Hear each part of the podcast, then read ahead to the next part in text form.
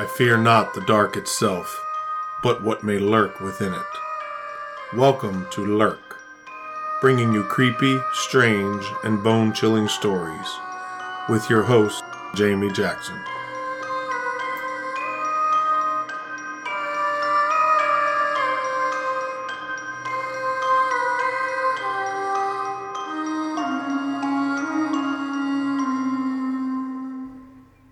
Lurkers, welcome to this week's episode. This is episode number 100. Woohoo! Here is to 100 more episodes to come. I hope everyone had a good holiday weekend this past weekend celebrating Memorial Day. I spent the weekend catching up on a million chores that needed to be done around the house. And now that those are done, I'm starting to prep for the June 24th Sasquatch Saturday event in Sykesville, Maryland. I'm also prepping the studio for its new construction window that's going in sometime this month. Also, remember that we have a Patreon account for those of you looking for more episodes. You can subscribe for $5 a month and receive bonus episodes along with a couple of other items. If you're a Missing 411 fan, there is a bonus episode about kids being kidnapped by bears. And speaking of Missing 411, that is the topic for today. We're calling this the Scout Edition. Though this is the second Scout Edition since we covered two scouts who went missing in Utah in episode 88. I'm not sure how many we're going to be looking into today, at least two, and then we'll go from there. The first one up is the disappearance of Guy Howard Heckle on February 3, 1973. Guy Heckle was 11 years old and a member of Linn County, Iowa's Boy Scout Troop 101. He and his troop were going on a weekend camping trip at the Kiwanis Cabins along the Cedar River near Toddville, Iowa, the weekend of February 3rd through 4th, 1973. On the evening of February 3rd, Guy was out playing Capture the Flag with members of his troop. Capture the Flag, as defined by Wikipedia, is a traditional outdoor game where two teams each have a flag, and the object is to capture the other team's flag, located at the team's base, and bring it safely back to their own base. Enemy players can be tagged by players in their home territory. These players are then, depending on the agreed upon rules, out of the game, members of the opposite team, sent back to their own territory, frozen in place until freed by a member of their own team, or in jail. One variation of the game includes a jail area in addition to the flag on each team's territory. The game is often played at night where players might use flashlights, glow sticks, or lanterns as the flags. I played all the time with my cousins, and typically in the evening or at night is definitely better and we did play the jail version where we had people in jail and you could come in and do a jailbreak and break everybody out. Oh gosh, it was great fun. So the scouts were playing capture the flag in the growing darkness, and Guy was in the process of finding a spot to hide his team's flag. And that's when he disappeared. But no one noticed until 8 p.m. at bed check. The scouts and leaders immediately began searching the area, and after finding no sign of Guy after an hour and a half of searching, they finally called in the sheriff's department. This was about 9:30 p.m. Law enforcement arrived and searched until 2:30 a.m. Sunday, February 4th, then resumed again at 7:30 a.m. There were 500 searchers on Sunday. In addition to the 500 persons on foot, a helicopter, airplane, all terrain vehicle, and horses were employed for the search.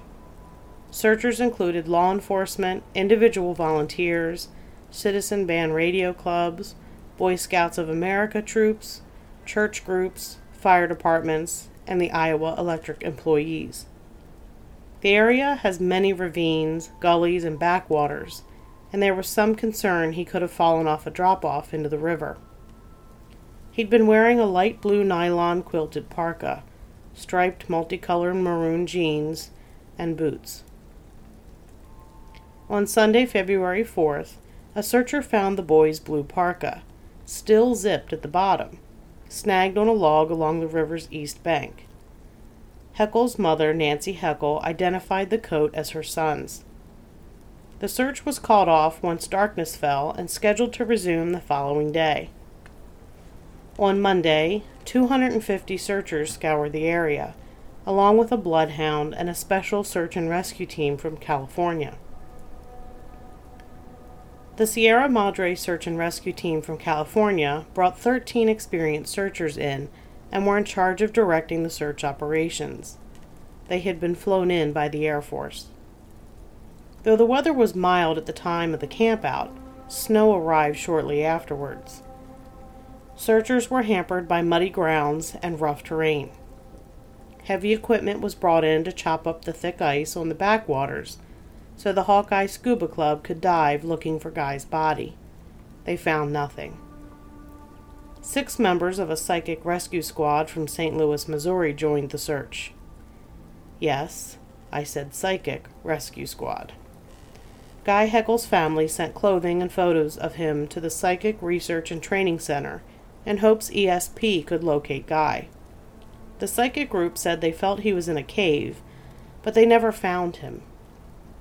They had joined the search at the request of Guy's parents. There was one promising lead that came in where a waitress in Carlock, Illinois, reported seeing a boy February 4th and 5th who matched Guy's description. The boy had told people that he had run away from his home in Iowa. But when investigators showed a photo of Guy to the waitress, she said it was not the same boy that she had seen. There was also a rumor that Guy was involved in some kind of initiation rite of passage type thing, but that too was ruled out. There were some other strange or interesting things that went on during the search for Guy Heckle. Guy's father felt that the local law enforcement was not thoroughly investigating leads about Guy's whereabouts. Guy's scoutmaster had told the Heckle family and others that the boy who had been Guy's cabin mate during the trip had experienced having someone shine a flashlight into his bedroom window three nights after the disappearance. Or three separate times after the disappearance.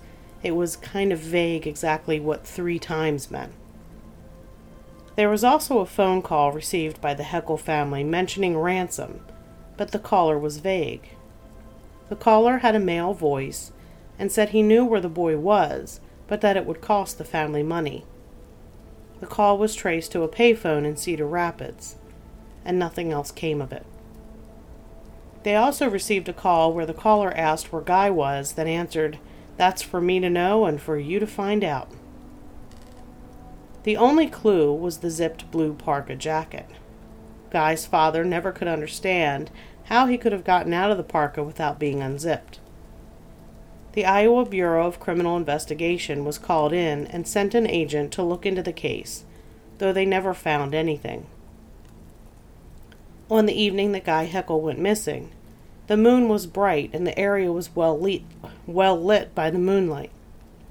In addition, lights from the Duane Arnold Energy Center across the river lit up the area as well, meaning there was no chance the guy couldn't see where the river was. The river is also shallow along the banks, and even if he managed to fall in, he would be able to easily get out on his own. There was a scout backpack that was found during the search, but that ended up being identified as one owned by a scout that had reported it missing years before. The operation leader of the Sierra Madre Search and Rescue Team said the unit could give 99% assurance that Guy Heckle was not on the ground within the 12 square miles of their search area. Guy was described as an adventurous boy, but not one to ignore rules. School officials considered the boy a good student. The blue parka remains the only known trace of evidence ever found in Heckle's mysterious disappearance. According to Mike Mason, Guy Heckle's cousin, the family always thought there was more of a chance foul play was involved versus the drowning theory, particularly since the boy's body was never recovered. Heckle's disappearance also coincided with a number of 1970s media reports about Iowa Boy Scout leaders allegedly molesting troops in their care. A year after Guy's disappearance, a $5,000 reward was offered for information in his disappearance, but it was never claimed. For years, the Heckles had kept Guy's room the same as it was when he disappeared, but eventually turned it into a spare bedroom. They'd finally given away most of Guy's toys and clothing, but said they had kept a Boy Scout shirt similar to the one their son had been wearing when he disappeared. The couple had conducted their own search for Guy for more than a year after he went missing, and would go out after work each day and on weekends, sometimes searching with a boat. Nothing has ever been found. Our next case is that of Jared Negrete, 12 year old who went missing July 19, 1991. I'll warn you about this one. You might get pissed off about it a little, especially if you have any experience as a scout leader of some kind. You'll figure out what I mean. So on July 18, 1991, the El Monte Troop 538 was going on an overnight backpacking trip. There was one scoutmaster and six boys attending, with Jared being one of the six. This was Jared's first big trip with the troop, and his mom said he was really excited to go. The plan was to hike to the summit of Mount San Gorgonio, or Old Grayback as it's known locally. Mount San Gorgonio is the highest peak in Southern California, standing at 11,500 feet. The hike is listed as an easy class 1 hike, which basically means that summiting the mountain doesn't require the use of any climbing gear. There's just a trail straight up there. But that doesn't mean that it isn't a strenuous hike. On July 18th, the group stayed at Dry Lake, then began to head to the summit on the morning of July 19th. They left their packs at a new base camp about a mile from the lake. They hiked five miles along Sky High Trail, and Jared began lagging behind the group. Jared was described as five foot two inches tall and weighed about 150 pounds. His family joked that his preferred exercise was to shoot about five layups at the basketball hoop, then go inside for a snack. So he was physically not up to a strenuous hike. I don't necessarily mean that he couldn't do it. I just mean that it was going to take him longer to do it, because it would probably require more rest. Another group of hikers spotted Jared struggling behind and notified the scoutmaster at the summit. The hiker said he had been seen cutting shortcuts into the switchback on his way down the trail and was told not to and to stay on the trail. A switchback, according to the Merriam Webster Dictionary, is to follow a zigzag course for ascent or descent. Typically, if you have steeper terrain, instead of going straight up, the trail zigzags up. This makes it easier to climb or descend, and it also slows erosion.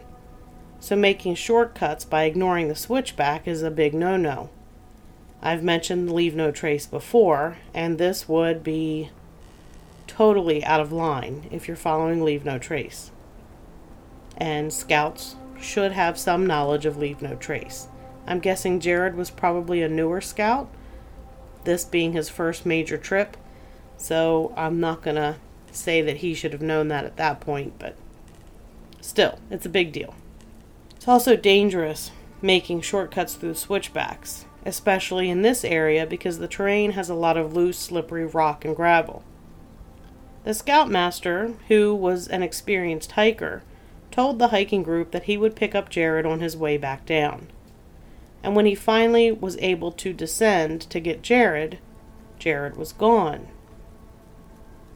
Another version said that the scoutmaster had told Jared to wait on the trail for them and they would come back and get him on the way back down and left him there alone. As soon as the leader discovered Jared was missing, he accompanied the other scouts back to the base camp, then hiked five miles in the dark to get help. More than 2,000 searchers were involved in looking for Jared in a 130 square mile area. The searchers included 40, 40 search and rescue teams from six counties who put in a total of 40,000 hours of searching. Helicopters, ATVs, dog tracking units, and infrared technology were all used. The search lasted 16 days and cost $500,000. During the search, a number of things were found. They did find footprints that matched the footprint of Jared's shoe and used that to help pinpoint a search area. The trail they picked up indicated that Jared was headed down, which also coincided with what the group of hikers had mentioned. They also found a pack and some beef jerky and candy wrappers. And eventually Jared's camera was found. There were about a dozen photos on it. Most of those were landscape photos, but the very last photo was taken at night and it showed Jared's nose and eyes. Basically, in the days before selfies, he was taking a selfie. He had turned the camera around, roughly aimed it at his face, and only caught the top part. It was said that the area was full of loose rocks, slippery slopes, ravines, and areas of thick vegetation. But if you're staying on trail, you should be fine and have no problem. At the time of his disappearance, he was wearing his khaki scout uniform shirt and green uniform pants with high top pro wing sneakers. He also carried a two quart water canteen. There was a water bottle found, and the search focused in that area until it was determined that it didn't belong to Jared. Jared's mom was involved in part of the search, calling out for him over a loudspeaker from a helicopter flying above. By August 5th, the chance he would be found alive was zero. One of the parents of one of the scouts on the trip mentioned that there was a race and that that was when Jared had been left behind. Somebody said, Let's race to the top. And they all took off, and Jared was left. Logan Clark, private investigator, claimed he had leads that indicated Jared was abducted, but Jared's parents discounted those claims. I never was able to find out what those leads were or if there were ever actually any leads at all. There were a lot of ideas about what happened. Some people said he might have stumbled in, onto a marijuana grow operation and met with foul play. Animal attack was basically ruled out. Bear scat found in the area contained no human remains, and there were no signs of any kind of struggle. In case you're wondering, the scoutmaster, who had been involved in scouting for 15 years, though had only been this troop's leader for five months, did not follow certain rules. One major rule that he ignored is the two deep leadership. I wasn't sure if this was a rule back then, but it turns out that it was, and not following it's pretty big deal. It basically means that on any outing or meeting, there must be two adults with the kids at all times. One of those adults needs to be a registered leader, and the other one, based back in the 90s, could be another adult age 21 or older and at no time is one of those adults allowed to go off with the scouts without the other person with them. Nowadays, the rules are even stricter, with both the adults required to be registered leaders within the Boy Scouts of America. The other thing is that he ignored the slowest hiker sets the pace rule. In a group of scouts, you only go as fast as your slowest hiker. That way, everyone is together and no one is left behind and you sure as hell don't intentionally leave a scout on a trail alone. I've done a couple of backpacking trips with scouts. On both, I was the slowest hiker, which is not a surprise.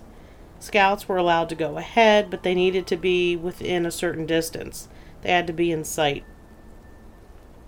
They knew to look back and check, and the leaders made sure to call them back in the event they got too far ahead. I haven't lost one yet. That's going to do it for this episode. Remember, there are bonus episodes on the Lurk Patreon that you can access for just $5 per month. And I think we're going to be adding some behind the scenes footage as well in the future. So be sure to check that out. You can find Lurk wherever you find your other favorite podcast and at lurkpodcast.com, where you can also find links to our socials along with a link to this Patreon account. Don't forget, June 24th is coming up fast. That's the Sasquatch Saturday in Sykesville, Maryland. I believe the time is 11 a.m. to 3 p.m. If you're in the area, make sure you stop by. Also, August 26th is the Reynoldsville, Pennsylvania Bigfoot and Paranormal Expo, and September 30th is the Whitehall, New York Bigfoot Festival. Mark your calendars and stop on by if you can. And until next time, keep lurking.